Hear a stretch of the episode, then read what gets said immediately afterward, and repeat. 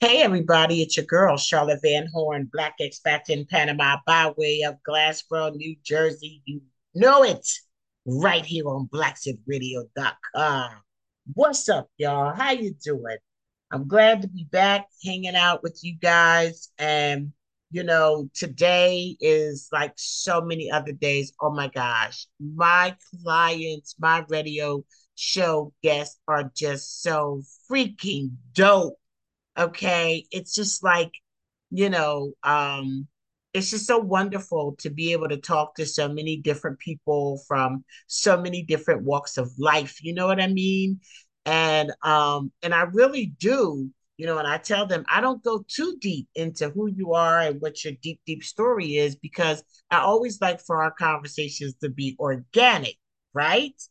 The issue with organic though is like, oh my goodness, you know, when you just be, you know, I'm digging and unearthing all this good, amazing stuff. It's just hard to stop, you know, and I always want to be bring as much as I possibly can um to you, uh, my listener and, and eventually the viewer of these shows. And so sometimes they go a little long. So with that said, you know the deal. I ain't got time to sit and chit and chit chat and smile, baby, because we got to get to this interview. Um, I'm going to let her introduce herself, but I'll just give you a hint. Her name is Courtney Leak. She is a licensed clinical social worker and a Black expat in Panama and a Beat Community Platform VIP and a Black expat in Panama cultural relocation tour alumni, baby. You know, I mean, she's just got all of this going on. And, you know, Courtney is going to um, talk with us today about her experience, how she transitioned to Panama, how she decided to, to come to Panama. And then she's also going to talk to us about, you know, some of the PTSD that um, we deal with as African Americans coming from the United States. Some of us don't even know we have it until we know that we have it, but it is a real thing, um, believe me. But just, you know, different um, aspects of the whole emotional transition and um, stuff like that. So it's going to be a really good conversation. You know the deal. Hang tight I'm finna bring her right on in just a minute. This is Charlotte Van Horn, Black Expats in Panama, by way of Glassboro, New Jersey, right here on BlackSitRadio.com. Don't y'all go nowhere. I'm gonna bring Courtney on. Hey, everybody, it's your girl, Charlotte Van Horn, Black Expats in Panama, and I'm coming to you today to make sure that you know about our new Black Expats in Panama community platform. That's right, our Beat Community Platform or BCP. That can be found at blackexpatsinpanama.net. Just click on that link that says Join the Community. There you will find businesses, groups, as members, you'll be um, privy to events. You can have you can sell things with the classified um, section. You'll get exclusive information offering and interviews. You get discounts on Black Expats in Panama meetups and tours and ITA global um, events as well and so much more. So go over there, check out the membership, see which one is right for you, and let us know if you have any questions. Thank you.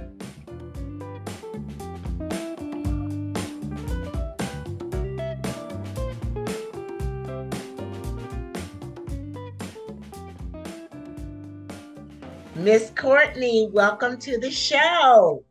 Thank you so, so much for having me. I'm excited to be here.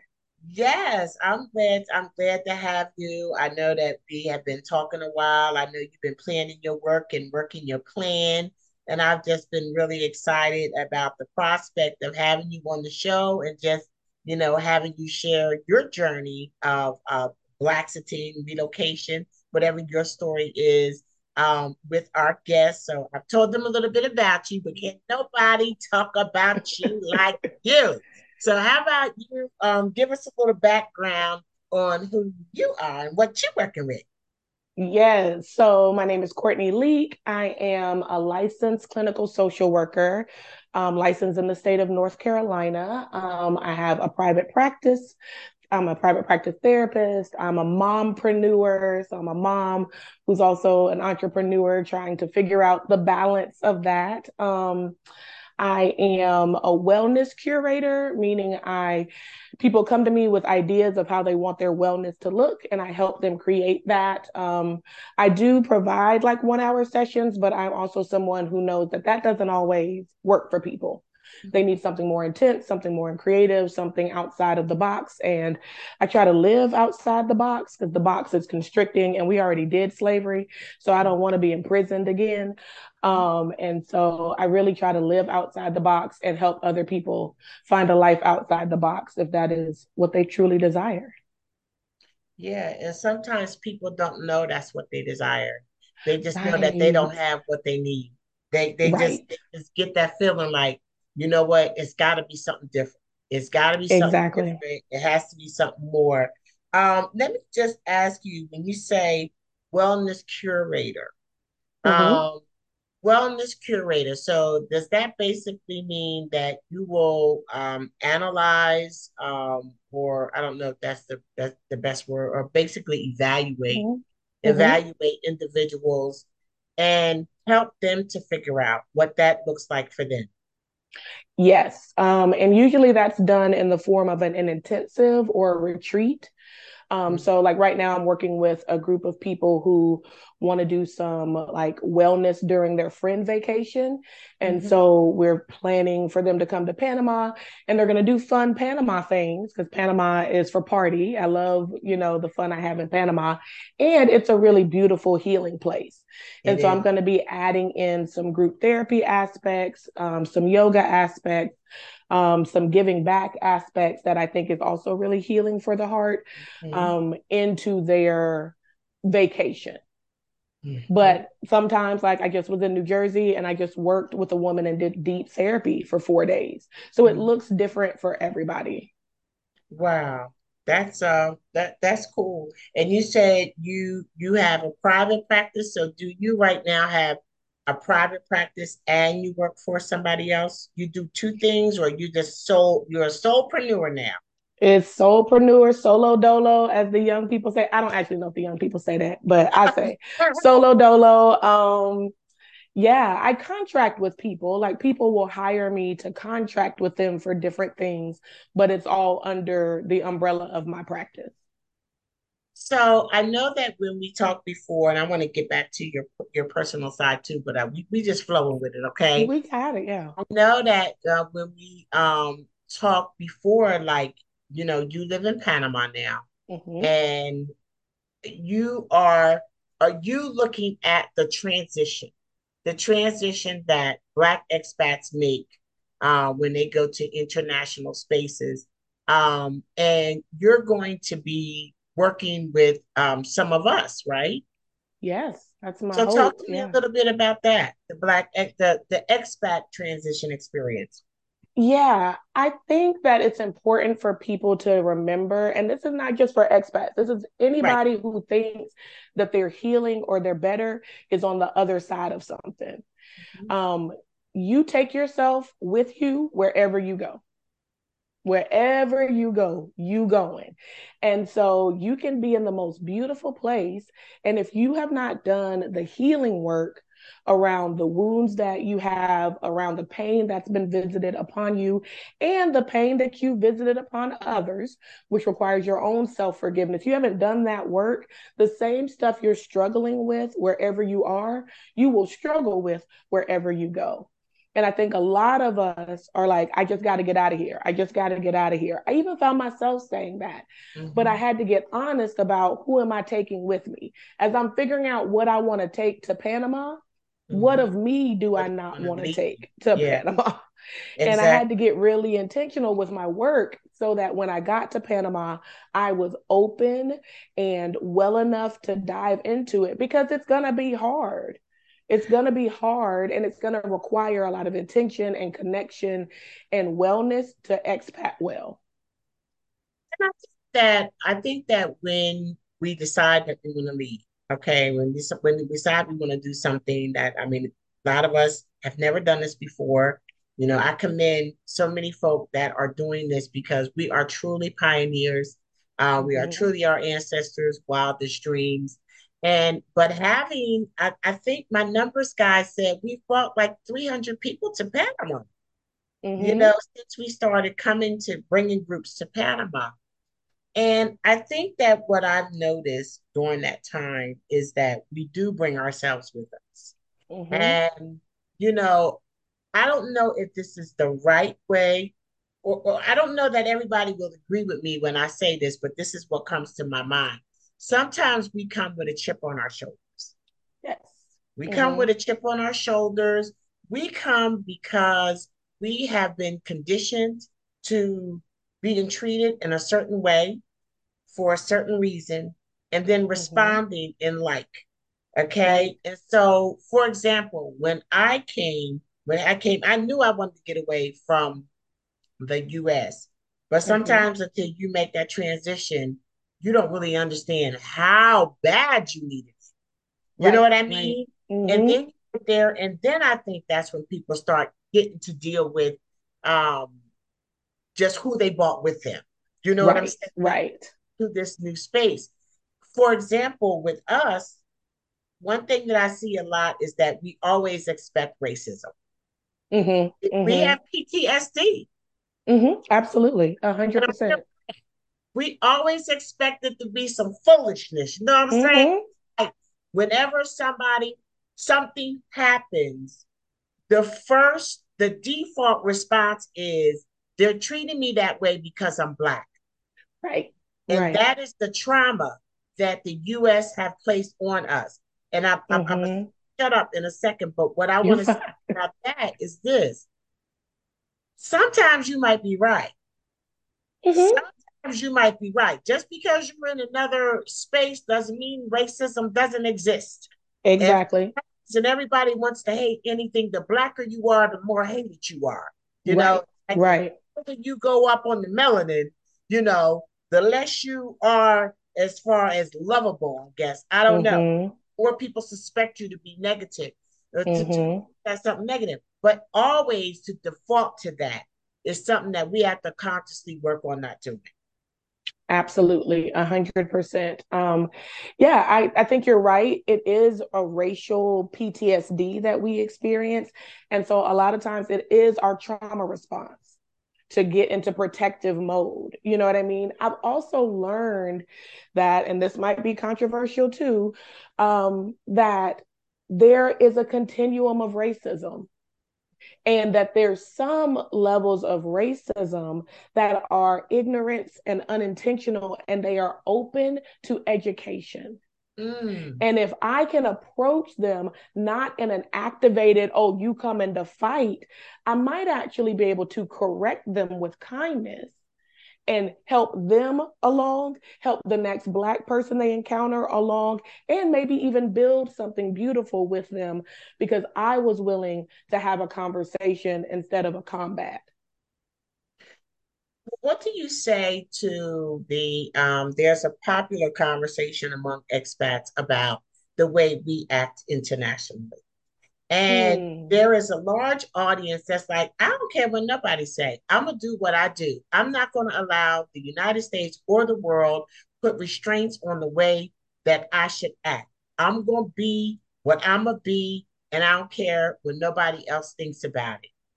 How do you do you have an opinion about that as far as when we go to other places, how we conduct ourselves, and whether or not it has an impact on more Black expats coming behind you?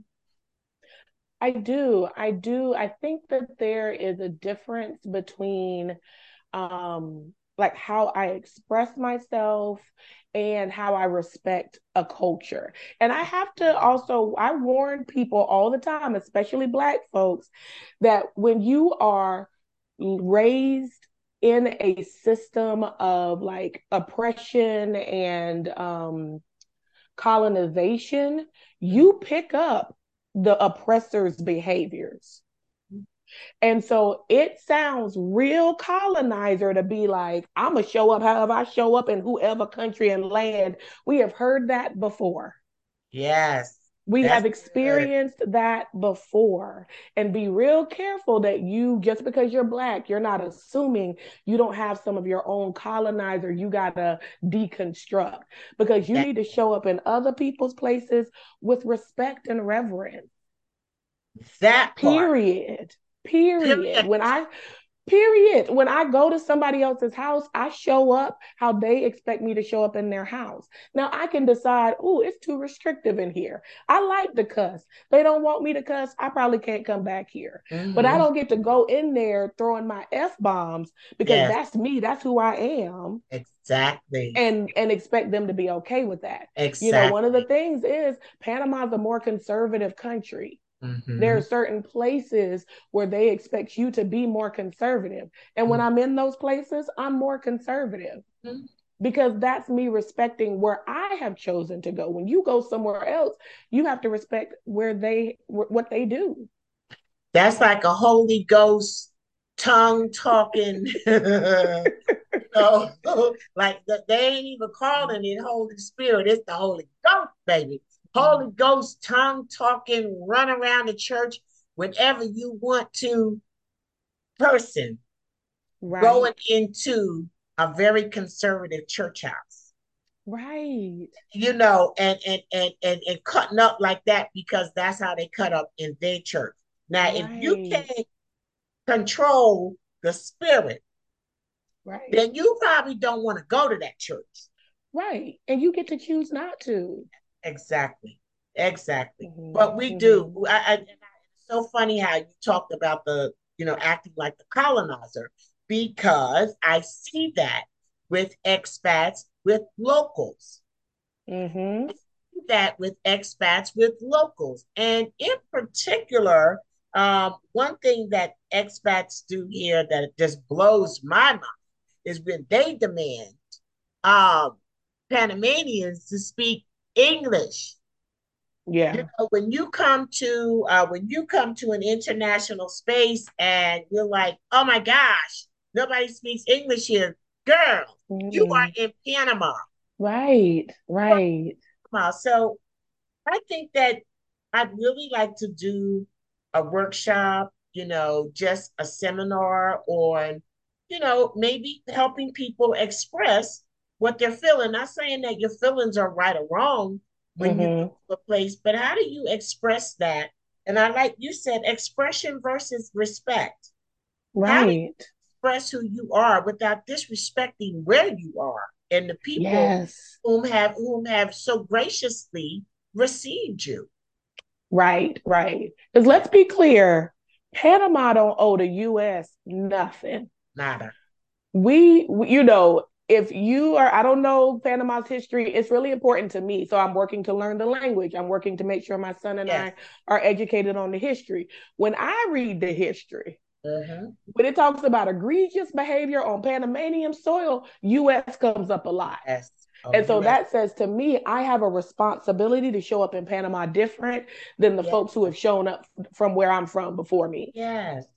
And, we should be willing to do that, be excited to do that, that they have this egregious history and are still so welcoming of us on their soil. We had a guy tell our bus driver uh, one time, we were going into one of the units that we see on a tour. And he went to our bus driver and he says, Who are they? And the bus driver told him we were expats from the US, uh, potential expats from the US. And the white guy told him, he said, they're the best neighbors.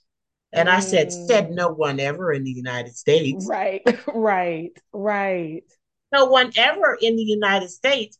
And I mm-hmm. think that sometimes when when we get to an international space where it's different for all of us, that mm-hmm. we kind of have more of a cohesiveness when right. it comes to, and that probably had more to do. I felt like, and I'm, you know, I make up stuff, okay?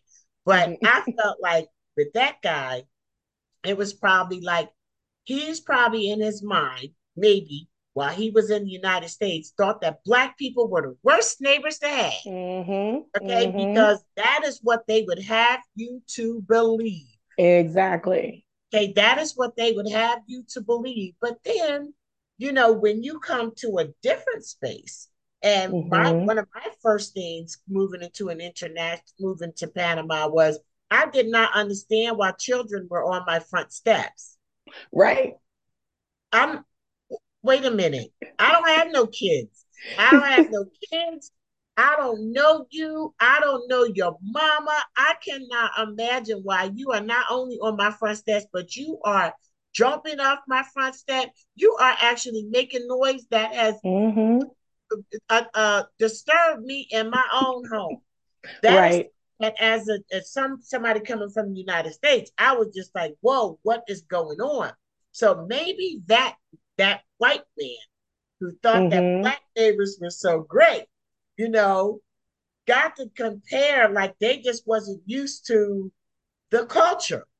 Right, right. Okay. And when you when you have black neighbors move in, you say, Well, gosh, at least they're not gonna be on my front steps. Mm-hmm. Mm-hmm. Maybe that was that. I don't know. But we learn a lot about ourselves and others in environment. Yes. Absolutely. And I think it's hard to, I think it's Brene Brown who says it's hard to hate up close. And there's something about being forced into a melting pot where, you know, if you look, if you look up black images on the internet, or if you're looking at black shows on TV, you're going to create a certain narrative about me. This is kind of going back to what I was saying about being willing to assess whether it's hatred or ignorance because ignorance is usually lack of education. Mm-hmm. And so if I can show you who I am, like I know me, I'm I'm I'm I'm I'm good. I'm good to have in your life. If I can show you who I am, you're not going to have the same image of blackness after interacting with me. Right. And so and again, even if that means you and I are not going to be friends, mm-hmm. that's going to change how you view Black people forever. And yes. maybe your best Black friend is on the way. Yes. And you're going to not be ignorant. You're not going to lose out on the richness that is being loved by Black people. Oh my goodness. Oh my goodness. They that that that now you're talking. I mean, and that that's that's the honest to God truth. And mm-hmm. you know, my uh my partner, um, Chris, yes. um, you know, we've been rolling for a while. Mm-hmm. And Chris has learned a lot about black mm-hmm. people by being with us. And um, and I mean some lessons were hard. And I, yeah. I don't I don't, you, you know, but being in a business setting where our audience is African Americans, you got to get it right. Mm-hmm. Get it right because, you know, we are super sensitive about some stuff anyway. We are. We you know, and I really always give him his props just for having the kahunas. Right. Right.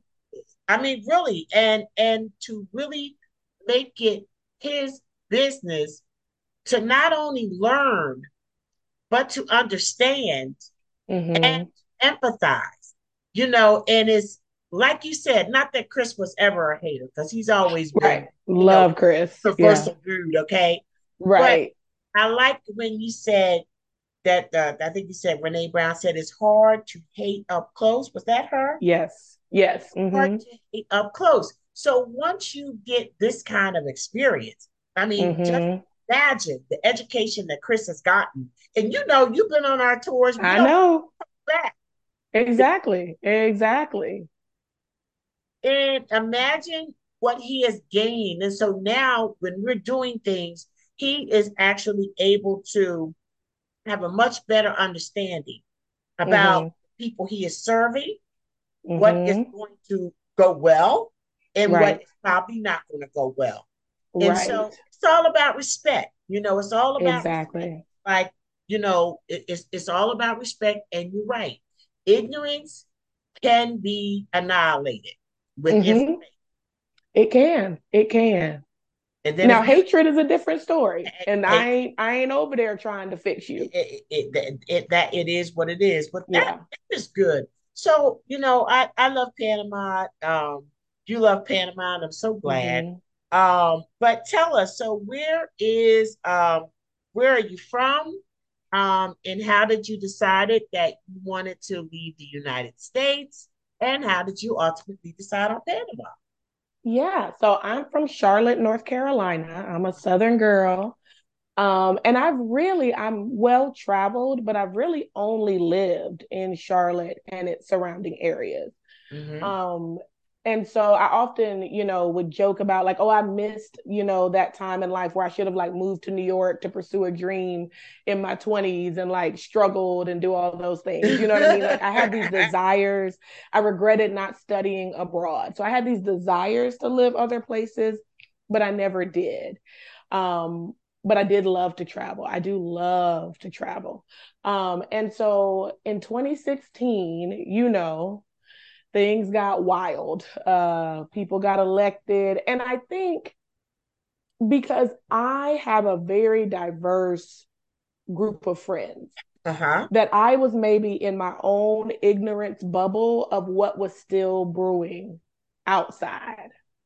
I think because my friend group is so curated around diversity, inclusion, like of all kinds, maybe I was tricking myself to is believe that, that your are those like your friends a lot of those friends do you did you meet them through your your profession? Or um, have you some, grown up mostly college. A few friends i had grown up with um, i'm really close to a cousin um, we're like sisters um, but mostly like college and then yes into my professional life which you know we would hope that the people out here healing the people aren't bigots and crazy and racist. And so, yeah, so I was in this bubble um, in my own ignorance about what people were experiencing and feeling. And then I feel like 2016 happened, and I was like, oh, we're not where I thought we might be moving. Oh, as far as a okay. people or as far as those relationships that you that you had? As far as a people, as far as the US. People. Okay. You know what I mean? Like yes. numbers don't lie. You know what I mean? And then also, it felt like the permission to be blatantly hateful got ignited. Yes. And two things happened for me. Number one, I'm a mom and I have a black boy, and he is sweet and tender and funny and expressive and creative. He's also 11 and five foot seven and in a size yeah. 12 shoe. He's wow. a big black boy. And I started to boy. notice the difference between you know the cops being like high five when he was like four and five and the like grimace and move along when he was 11. He mm-hmm. is no different from 4 to 11. He's still silly. And like we're watching Sesame Street to learn Spanish. He'll get up and do the Elmo dance every time at 11. You know what I mean? Like he's that kind of kid, but they don't see him anymore. Oh, wow. And so I was feeling all this anxiety around that. I, um, I also work in a field where I hear the horror and so that doesn't necessarily help because it causes you to see it more. So I one of the things I do is I work with survivors of mass shootings. And so it was also this like you can go anywhere and not be safe anymore. You know what I mean? So there was that compiled on it. Yes. Um and as well as the fear for my son as well as well as like people saying things and doing things me going online and thinking i knew this person because we've worked together for 15 years and they are saying the wildest stuff i have ever heard.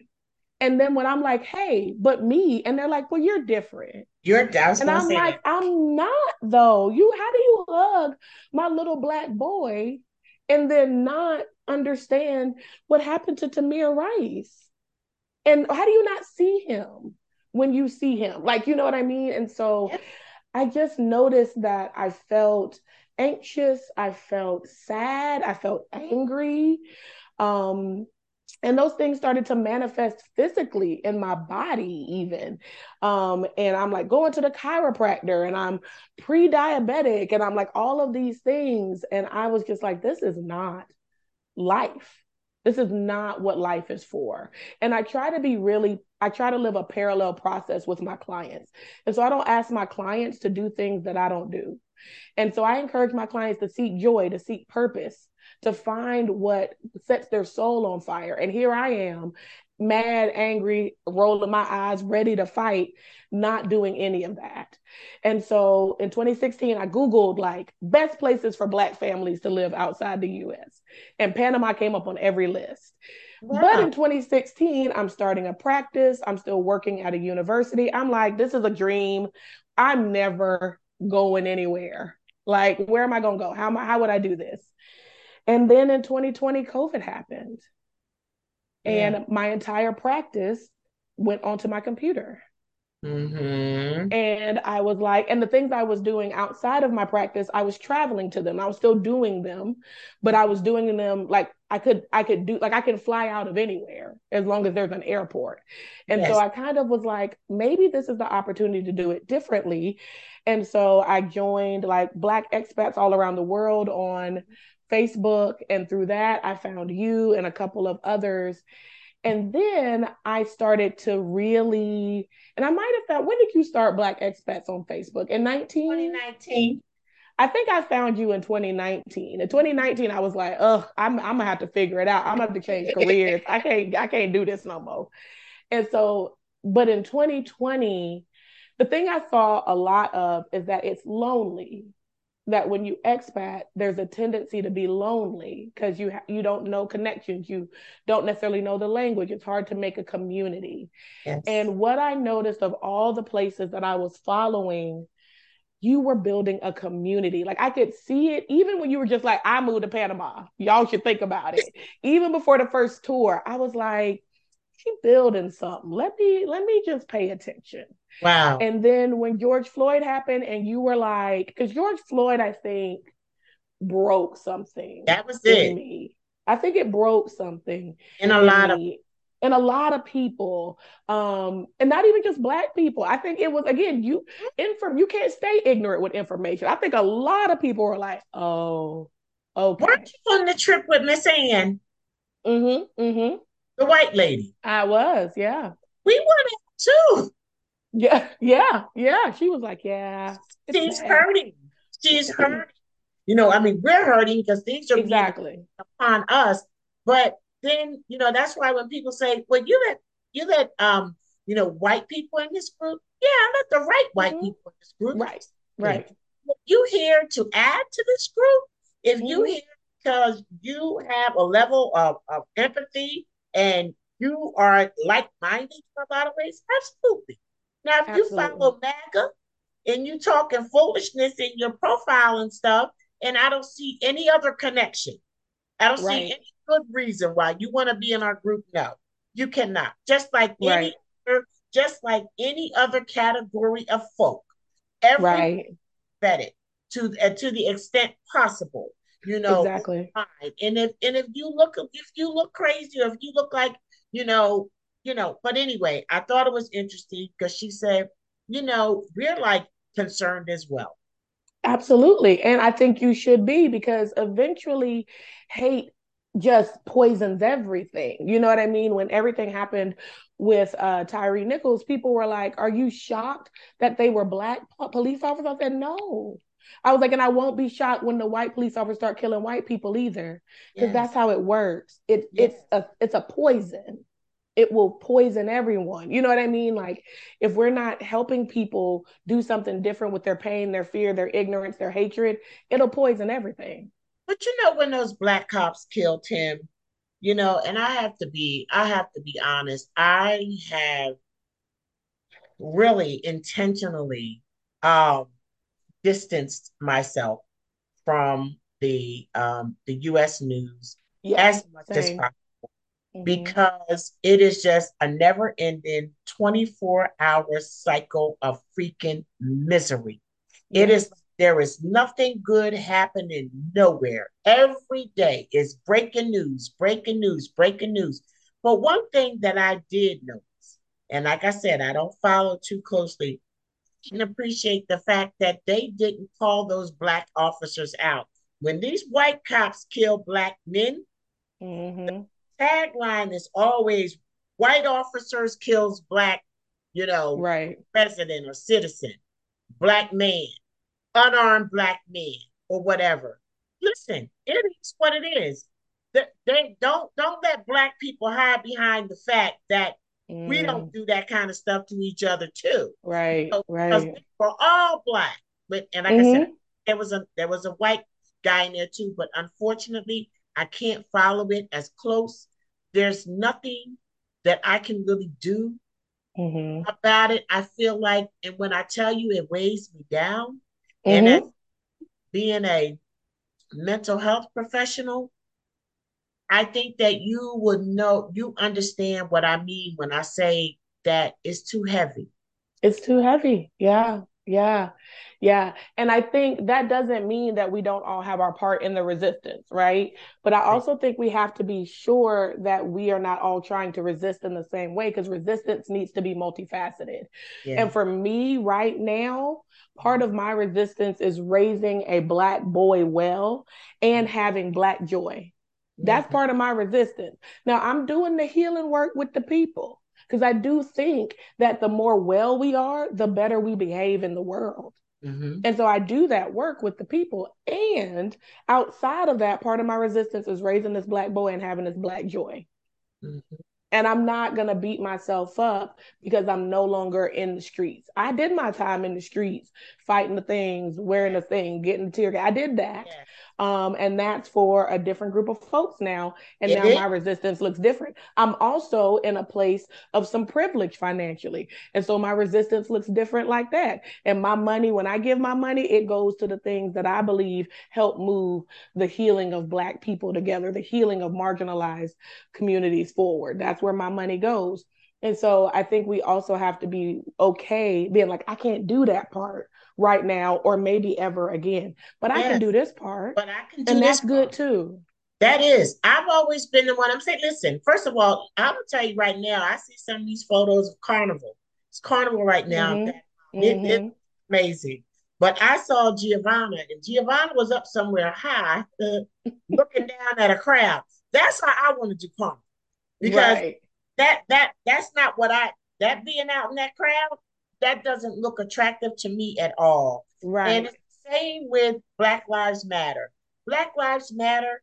Uh, I, I I I respect the movement. I am so glad for those people that have that that that are willing to show their resistance by showing up physically. Absolutely. Yeah, check. Right. I'm gonna a check. I'm going to um, disseminate disseminate information through my uh, my social networks, mm-hmm, but I'm mm-hmm. not coming out on them streets. Right. I'm not. Right. So everybody can do their part. Exactly. And like you know, just the the whole Willie Lynch le- legend. Uh oh, the whole Willie Lynch legend and everything with us. You know, kind of going against each other and. Mm-hmm I kind of a little bit see that with black expats. So mm. we need to, we need to, ah, ah, we need to mm-hmm. cut that mm-hmm. down. And mm-hmm. it's, you said being the colonizer. I think that when you get into other places that we need you, Courtney, to say, what are you doing? What are mm. you doing? What exactly, what are you doing? And allow us to really take a look. Abner Mice to smoke reefer when mm-hmm. I was mm-hmm. the girl I was talking about. Lord, I'm all over the place now. I, and at one point in my life, I didn't smoke weed for very long because I could never trust it. I just never knew mm. what mm-hmm. like, smoke some reefer and child, just everything is hilarious. And but it was like death. When I would get that high, like, oh my goodness, just at the best. But then you would smoke reefer and you find yourself standing in the corner with your hands straight down. Mm-hmm. Look, that right there, I can't deal with and I could never really accept the fact of me being, you know, completely crazy out there in the streets. But mm-hmm. but and I, I I got all mixed up for that. I don't know why why why I went there with the reefer. But what I'm saying, what I wanted to say was this. Lord, I don't know why I went there with the reefer. I have to come back to that. But what I what I want to say is this: we have a tendency to pit one against the other.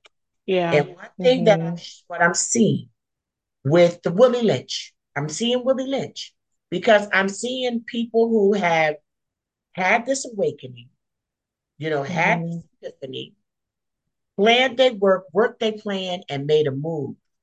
And now mm-hmm. like, oh my God, why didn't I do this sooner? Um, Mm-hmm.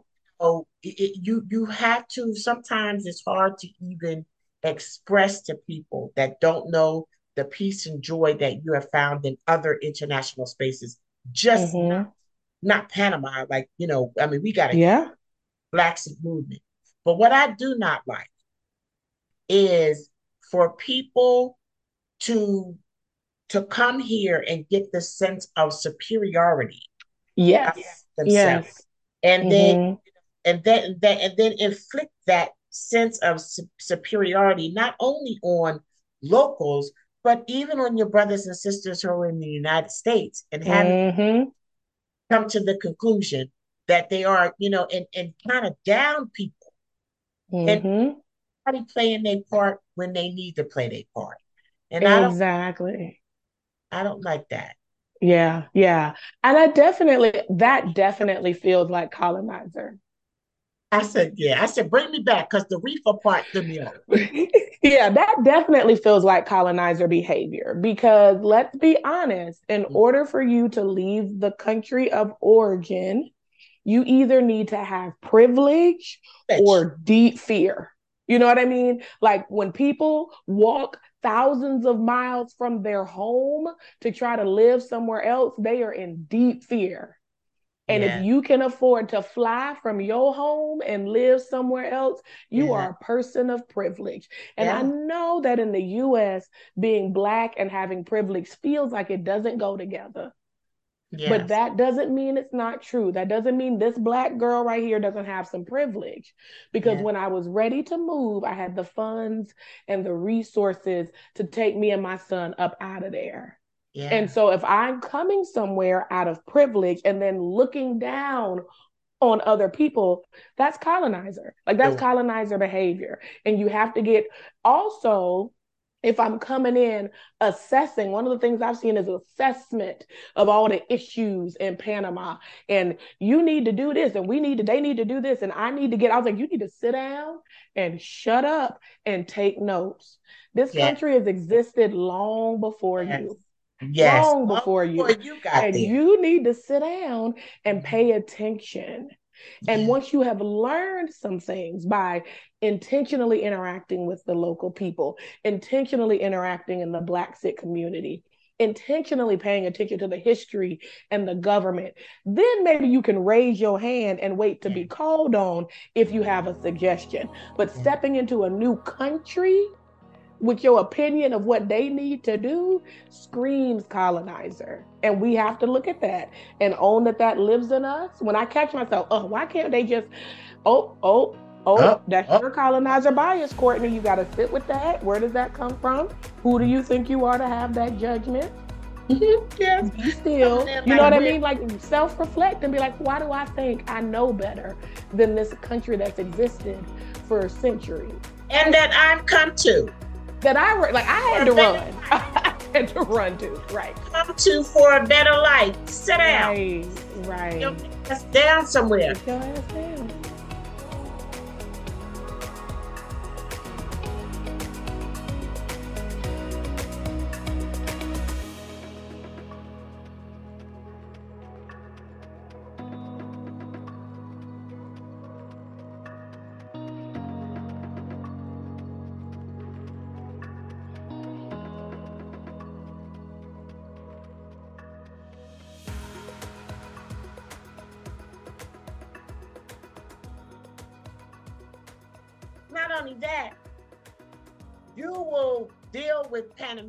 Panamanians and people who do not have quote unquote the privilege of Mm-hmm. finances. Right. Okay, like we do. Our money go a lot. Panama, by no stretch of the imagination, and inexpensive Right. to live in in Central or South America. However, Mm-hmm. it is you you go your money goes a lot further Yeah, Marvin goes first. It does. Mm-hmm. places you might come from in the United States. However, Tom, Panamanians might say to you, but yeah, I mean, I don't have a whole whole lot of money, but I'm happy. Are you? Right. That Right. Right. What I notice is that when the fireworks go off, Panama, Panama loves fireworks. When the fireworks go off, none of the Panamanians duck in cover because none of them think it's gunshot. Wow. When I was out on New Year's Eve, two of my some of my friends came to visit for their birthday, and you know fireworks are going off. All of us we ducking and shaking, and all the Panamanians looking at us like, "What's what's wrong? Are y'all afraid of fireworks?" I was like, "Ooh, we over here just as traumatized in our privilege as we want to be." So we can turn our nose up, but guess what they don't have? My high blood pressure, my anxiety, my depression, because they're not traumatized like me. You know what I mean? Not to say people in Panama haven't experienced trauma. That's not what I'm saying. Exactly. But some of the things that we had to leave from, they've not experienced. There's not been a mass shooting, a school shooting. Yeah. You know what I mean? There's some things that they've had the privilege of that we haven't. Mm-hmm. And so again, we need to sit down and shut up and observe. So when George Floyd, so when George Floyd happened, that's when my group exploded. You know. I mm-hmm. I created this group in mm-hmm. 2019 because I didn't see. I mean, there's there's a whole lot more groups now. You know, mm-hmm. black black something in Panama. Yes. Uh, but there wasn't that. Okay, right. there was none. That is why, and I, I thank God that that there was none. Because mm-hmm. had there been one, I'd have just fell into line with mm. whatever and you know went from there. But I had to create one, and that's yes, why I'm did. going. I'm so daggone protective of it mm-hmm. Mm-hmm. from zero when yep. nobody else was doing it. And so, yeah, I will. I will clap back when I need to to, to mm-hmm. protect what I built. But when George Floyd happened, and I had already been there for a year, mm-hmm. everything exploded. Everything. Right. That's when I. That's when I told Chris we need a relocation tour because mm-hmm. of and things that were being asked of me. So once the George Floyd, you made all those considerations, and I think it's mm-hmm. so because one thing that people sometimes don't associate with stress, anxiety is health. Right. right. It was starting to manifest in your body. Absolutely what happens. Mm-hmm. Yes. So yes. what what prompted you for first of all, I'm gonna ask you what prompted you to take that first step, because I know you came on the tour, and then mm-hmm. you how old were you when you got your first passport and how old was your son? So when I got my first, okay, so I'll do the passport first. So when I got my first passport, I was early 20s, very early 20s. Um, and then my son got his first passport um four. I think he was like four. Wow. Mm-hmm. Because I, yeah, I, my mom taught me the importance of travel. Okay. And I also think that you can only, like, we can only dream as big as we've seen. Mm-hmm. And so I want him to see the Taj Mahal. If I want my son to believe he's infinite, then I want him to see infinity.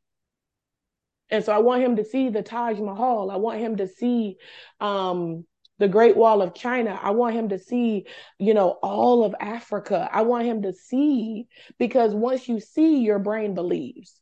Yes. And a lot of people that don't have bigger vision is simply because they haven't seen it. It's why representation matters. Yes. And, and the minute they see it, they're like, oh, I could do and that. And then when they have seen it, they haven't seen somebody that looked like them experience. Exactly. Exactly. That's what I mean. Like that's why representation matters. Like I have to see me do it. You know what I mean? And so even like my life here was very curated around black doctors, black, you know, if if this black person, I'm gonna try to go to them first. Now they don't always work. Yes. But if it's a black person, I'm gonna try to go to them first because I want my son to see that black people do things mm-hmm. more than what society tells him black people do. Yes. And so yeah, so that's when we got our passports. That's when he got his passport. Excuse me. And then um the other question was what, when did what, I what, what, made you make that was the when you made so you have been doing your research and everything. So when you came on the tour, what month did you come on the tour? And was that your first solid step towards transition? So I came on the tour in July of 2022. Mm-hmm. And um, I was pretty, at that point, I was like, if I stay in the US, I'm going to Puerto Rico, the territory. Mm-hmm. Um, and I was thinking about Portugal, but it felt far. It also felt like that was, I don't know if I want to go to Europe. That's where the colonizing started. I'm not mm-hmm. sure I want to be there. Yeah. Um, and then it was Panama, and Panama just kept coming to me. And so, what I'll also say is 2016 on, I also was trying to be in a different spiritual journey, a different journey of healing. There was a lot of things that happened in 2016 that led me to like, I, I got to do some deeper healing work. Like there, there's some stuff that needs to get healed up in here. And so I was, you know, I have consistently gone to therapy every other week since 2016 because I don't trust a therapist who doesn't have her own therapist. Let me just be clear. Your okay. therapist needs a therapist. Period. Um, but I was super consistent with it. I was, you know, diving into my spirituality. I'm meditating. I'm doing more things. And so by the time I get on this plane to go to Panama in 2022, I'm at a place spiritually where I know how to ask for what I want. Mm-hmm. And so my ask is make it plain. Like I usually on a plane, I'm not a great flyer. So I usually have a lot of distractions. I rode the ride, like from Miami to Panama, like I distracted myself to Miami, but Miami to Panama, I was in meditation and prayer. Make it plain. Ancestors, you know, God, like make it plain. If I'm supposed to be here, make it plain. I don't want to guess. I don't want to doubt. I want a yes or a no. And it has just been a yes the entire time, even when we went to um, the Church of the Black Christ. Yes. I bought a candle. So purple's a really important color for me. I had a childhood best friend who was killed. Her favorite color is purple. So I love purple. It's just how I connect with her. One of the ways I connect with her. And so you're talking about this church, Teo's talking about this church. And I'm like, oh my gosh, I'm so excited. And then the church is purple. Yes. And I was like, oh, okay, okay, I'm listening. Okay. Okay. And I go get my purple candle, and I, I, I love Catholic churches. I'm not Catholic, but I love to like. I've always gone and lit a candle in a Catholic church and sat quietly. That's always been a thing for me. So I get my purple candle. I light my candle. I go sit several pews back to just sit for a moment while we're waiting to get back on the bus. And I'm just in prayer. I'm like, y'all, if this is, you know, all my people, if this is what I'm supposed to be doing, make it plain, make it plain. And I open my eyes and I have to send you the picture. I've never told you this story, Charlotte. I have to send you the picture. You're like, my oh, flame, my flame was this big. You was doing this. You said yeah, what my flame on my candle was this big. Everybody else's flame is like the regular little candle flame. My flame was large and it was flickering and like moving around. And I was just like, is that my candle? And I like walked back up. It was my candle.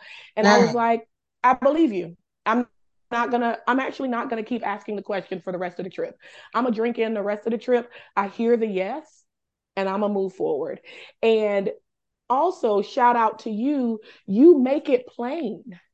The right. very first night you're like here's an attorney. Here's a real estate agent. Here's a doctor. Here's insurance. Like it's like oh. That's what you prayed for. Oh, okay. I just need to do the things and follow the steps. Bam. Yeah. and i've done the things and followed the steps and it has just worked each and every way. It's just been confirmation and so I just am learning to trust. I'm trying to like not just be a person who says I have faith, but actually act like it. Yeah. If I believe in things, then I need to act like it. If I believe there is this higher being moving me forward in life, protecting me, providing for me, giving me abundance, then I need to act like it instead of playing scared and then claiming I have faith. Come on now, girl. And so beautiful that's that's how we got here. And so July uh, 2022, my first footsteps on Panama soil. Uh, December 29th, Carter and I were there. We got our keys to our apartment December 30th. Because I was just like, well, wait, wait, wait, wait, wait, wait a minute. Right. You were like, what are you doing here? Wait a minute. Girl. Mm-hmm. And you have just been loving life since. So I let, have let me ask you this. We have a, a we have to go in a, in a few minutes. This has been an amazing conversation, and I definitely we have spoke briefly. I love doing this because you know I'm so busy that I don't really have enough time to dig into certain things. right, right. With these interviews is that I am fully present. Right, I love right. Fully present. And people that I have like, you know, short passing conversations with, you know, when I when we're on an interview and we get to dig in like this, I just absolutely love it. So let me let me ask for the parents who mm-hmm. are this interview. Now you came with your with your king and tell us how his experience has been, you know, so far and how have you decided as far as education? Are you homeschooling? Mm-hmm. Or how how's that going with having your son with you?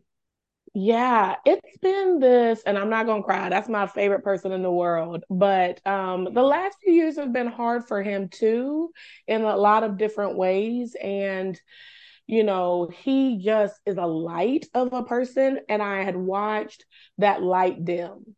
Yeah. And I had a moment. I sent a picture, a video of us in uh, Casco Viejo on New Year's Eve, like after the fireworks and the countdown, and he was saucing. I'll send you the video, but don't judge my baby. But I sent it to my cousin, and she was like, "His smile is back." Wow.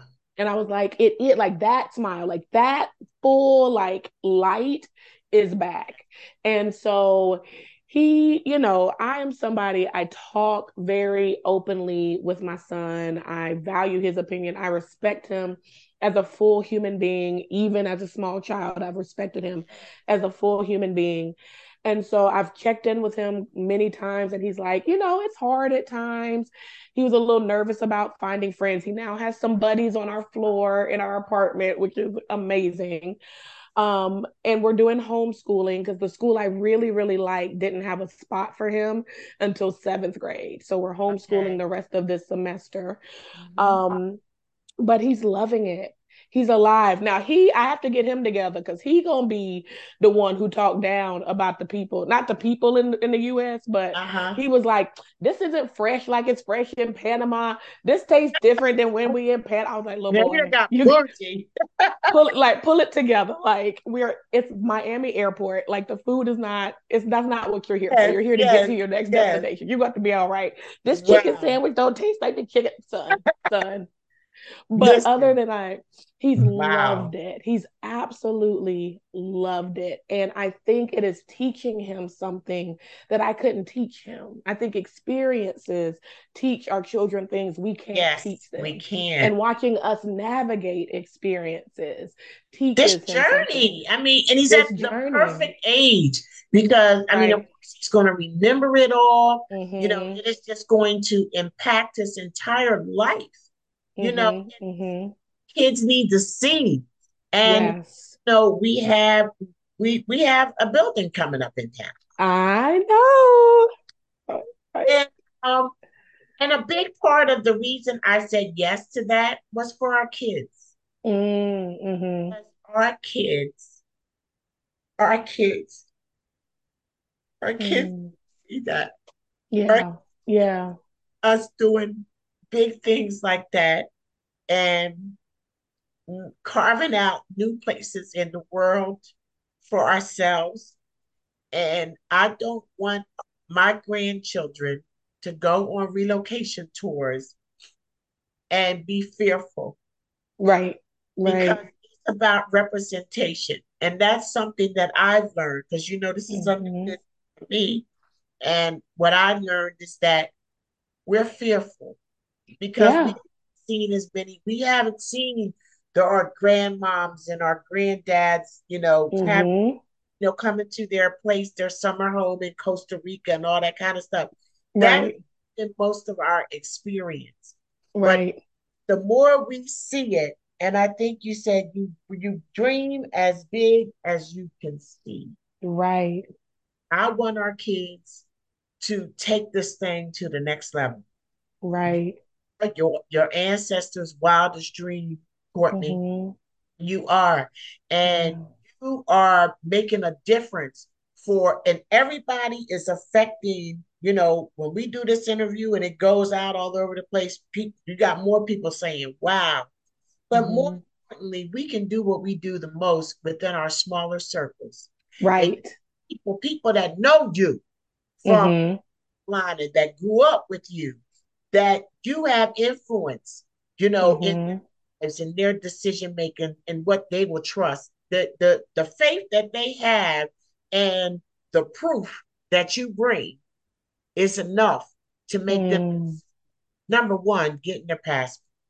Trust right. and believe. And as we're doing that, we are making differences for generations to come. Yes. We just had a residency celebration here in um in Panama last weekend. Mm-hmm. when I tell you, it is just the most amazing thing. It is something that we have to celebrate. We have to make a big deal about it because mm-hmm. one is just not everyday stuff. We right.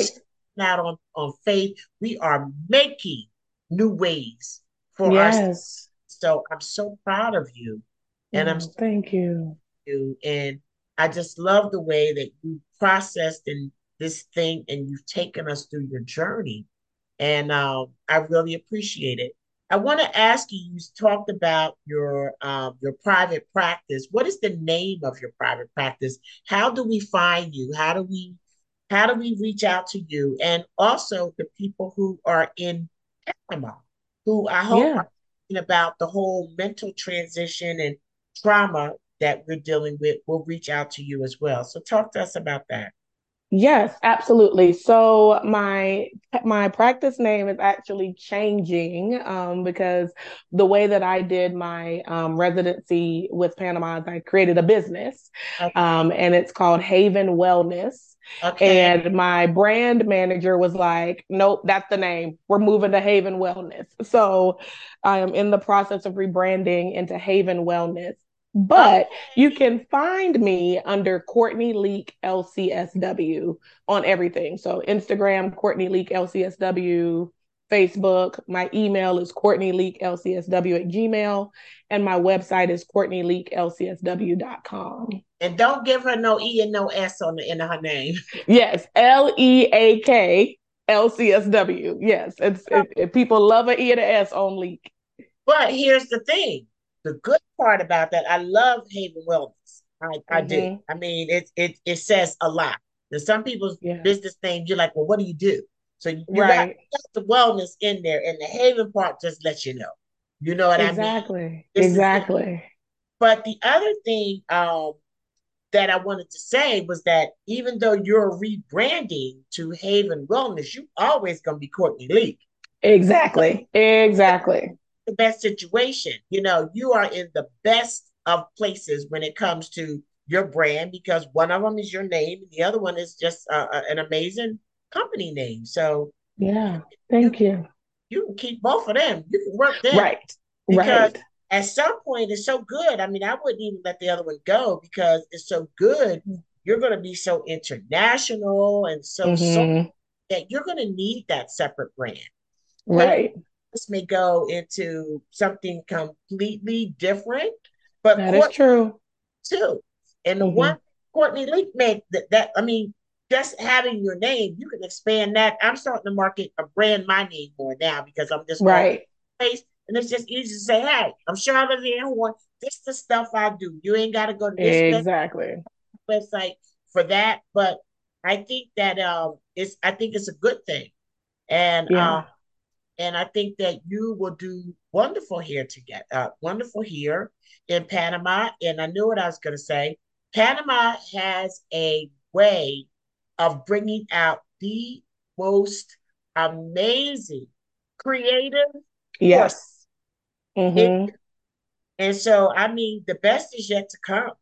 I receive it. I receive it, and I cannot wait. And I just, you know, I believe in giving people their flowers. So I appreciate you giving me my flowers. And I want you to make sure you know, like, what you are doing. Like, you're creating something that is not being created. Like, I, you know, have seen, I still even follow what some other folks are doing, and it's not knocking it because Panama's not for everybody.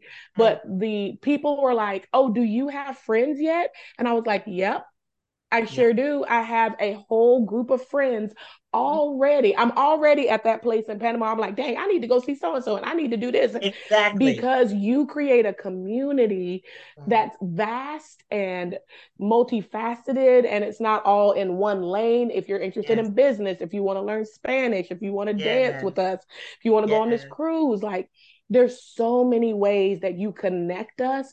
And like I said in the beginning, that was the thing I heard that expatting is lonely. And it has not been lonely. I'm in the States for three weeks.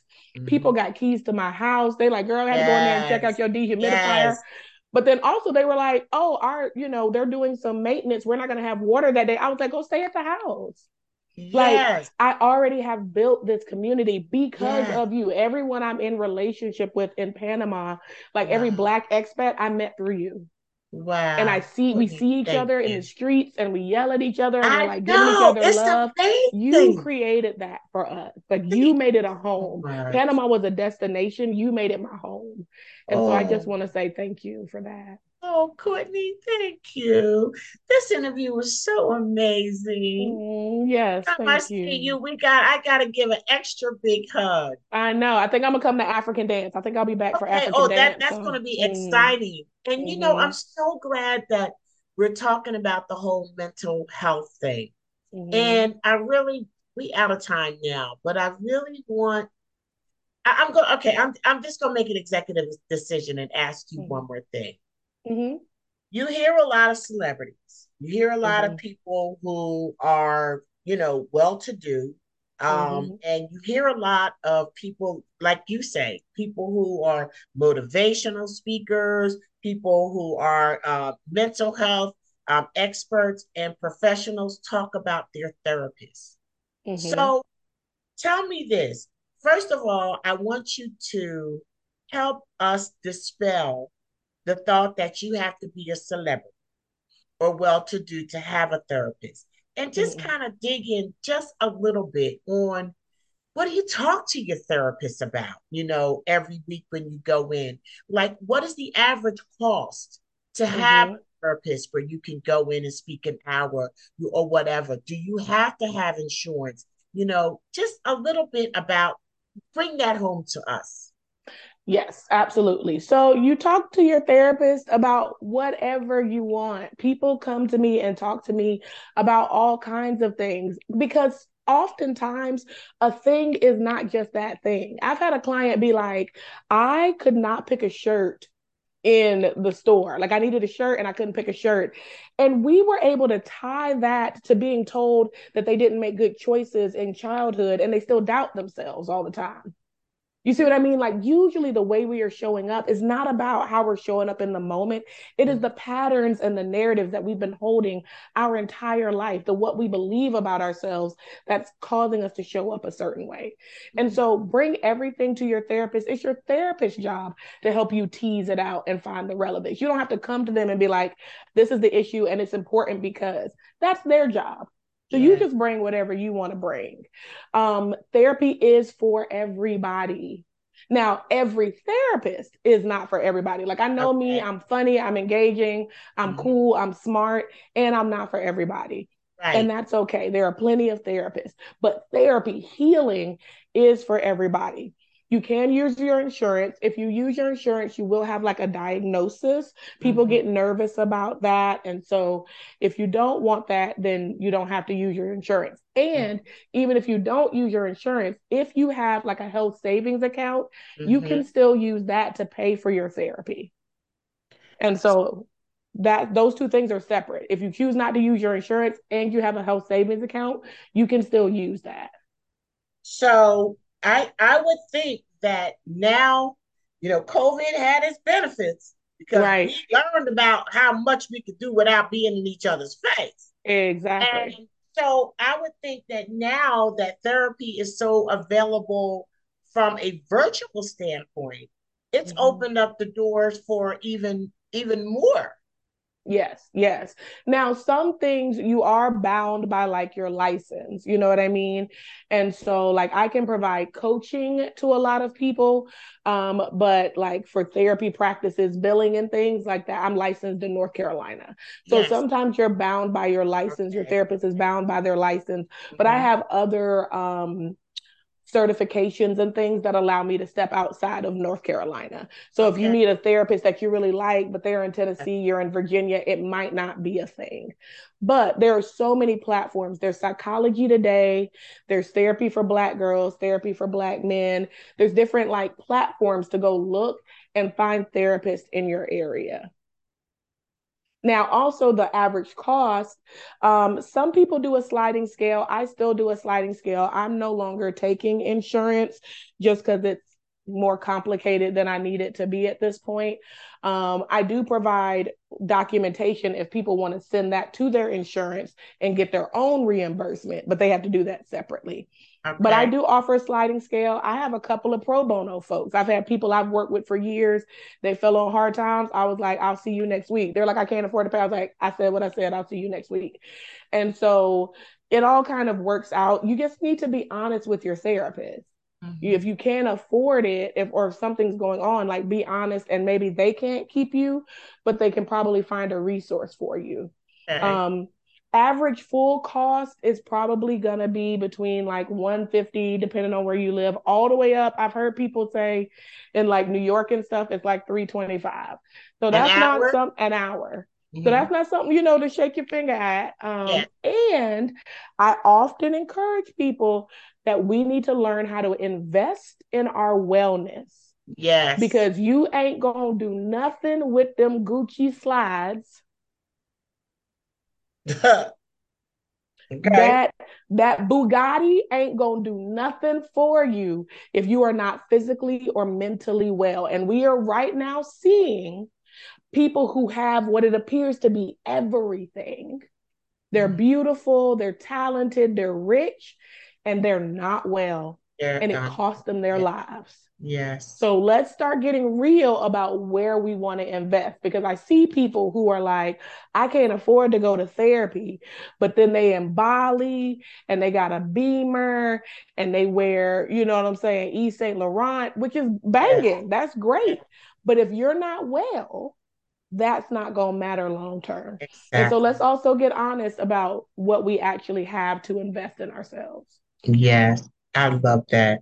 Well, my sister, thank you so much. I so appreciate you thank spending you time with me. me. And um, I've learned a lot, and I'm sure that the audience has too. And I'll make sure that I have all of your contact information. Send it to me, and then I'll make yep. sure I have it all in in the um text. So, gotta go. I'm in trouble again, but I love you. I'll see you soon. I'll see you soon. Take care. Bye bye. And there you have it. See, I know that periodically y'all be saying, you know, where Charlotte's so extra. She is always saying how dope her guests are and everything like that. Bet you this guest, she ain't even gonna be all that dope. Uh-uh. I never disappoint. Do I tell the truth? Tell the truth. I never disappoint. Let me tell you something. That I feel like was one of the best. Um, it's, it wasn't even like an interview. It was more like a conversation um, that I've had. You know, we delved into some really um, interesting nuances and and facts, and I mean, she dropped some gems that will really, really um, help me, and I hope that they help somebody else. Um, she talked about healing on the other side, um, and and who she's and what she's taking with her. She said it's hard to hate up close hatred is it hatred or is is ignorance? You know um just so many things for us to consider. Um thank you all for listening. I appreciate you and i love you so much. Um i want to leave you today with just my imagination by the temptations. That's one of courtney's songs that she chose from like the 70s and it just happens to be one of my absolute favorite all time um, oldies. And so I'm going to leave you with that. I want to thank you for listening in. I want to thank my main man, Daryl Spears, Elite Conversation Podcast Media, for producing this show for me. And later on, my show goes to like Spotify and Apple. I think it's on iHeart. It's like all over the place. So make sure if you miss a radio broadcast, you can always catch up later um, through any conversations, podcast media, and I'm all over the place. SoundCloud. So um, check us out. Um, I love you. I love you. I love you. And there is just absolutely nothing you can do about it. You can find us everywhere at Black Expats in Panama. And um, get at your girl. I love to hear from you. If you have some radio shows, you have some feedback, don't hesitate. Let your girl know. Y'all have a wonderful, blessed, marvelous day. Until next time, this is Charlotte Van Horn, Black Expats in Panama, by way of Glassboro, New Jersey, right here on BlackSitRadio.com. Bye, y'all.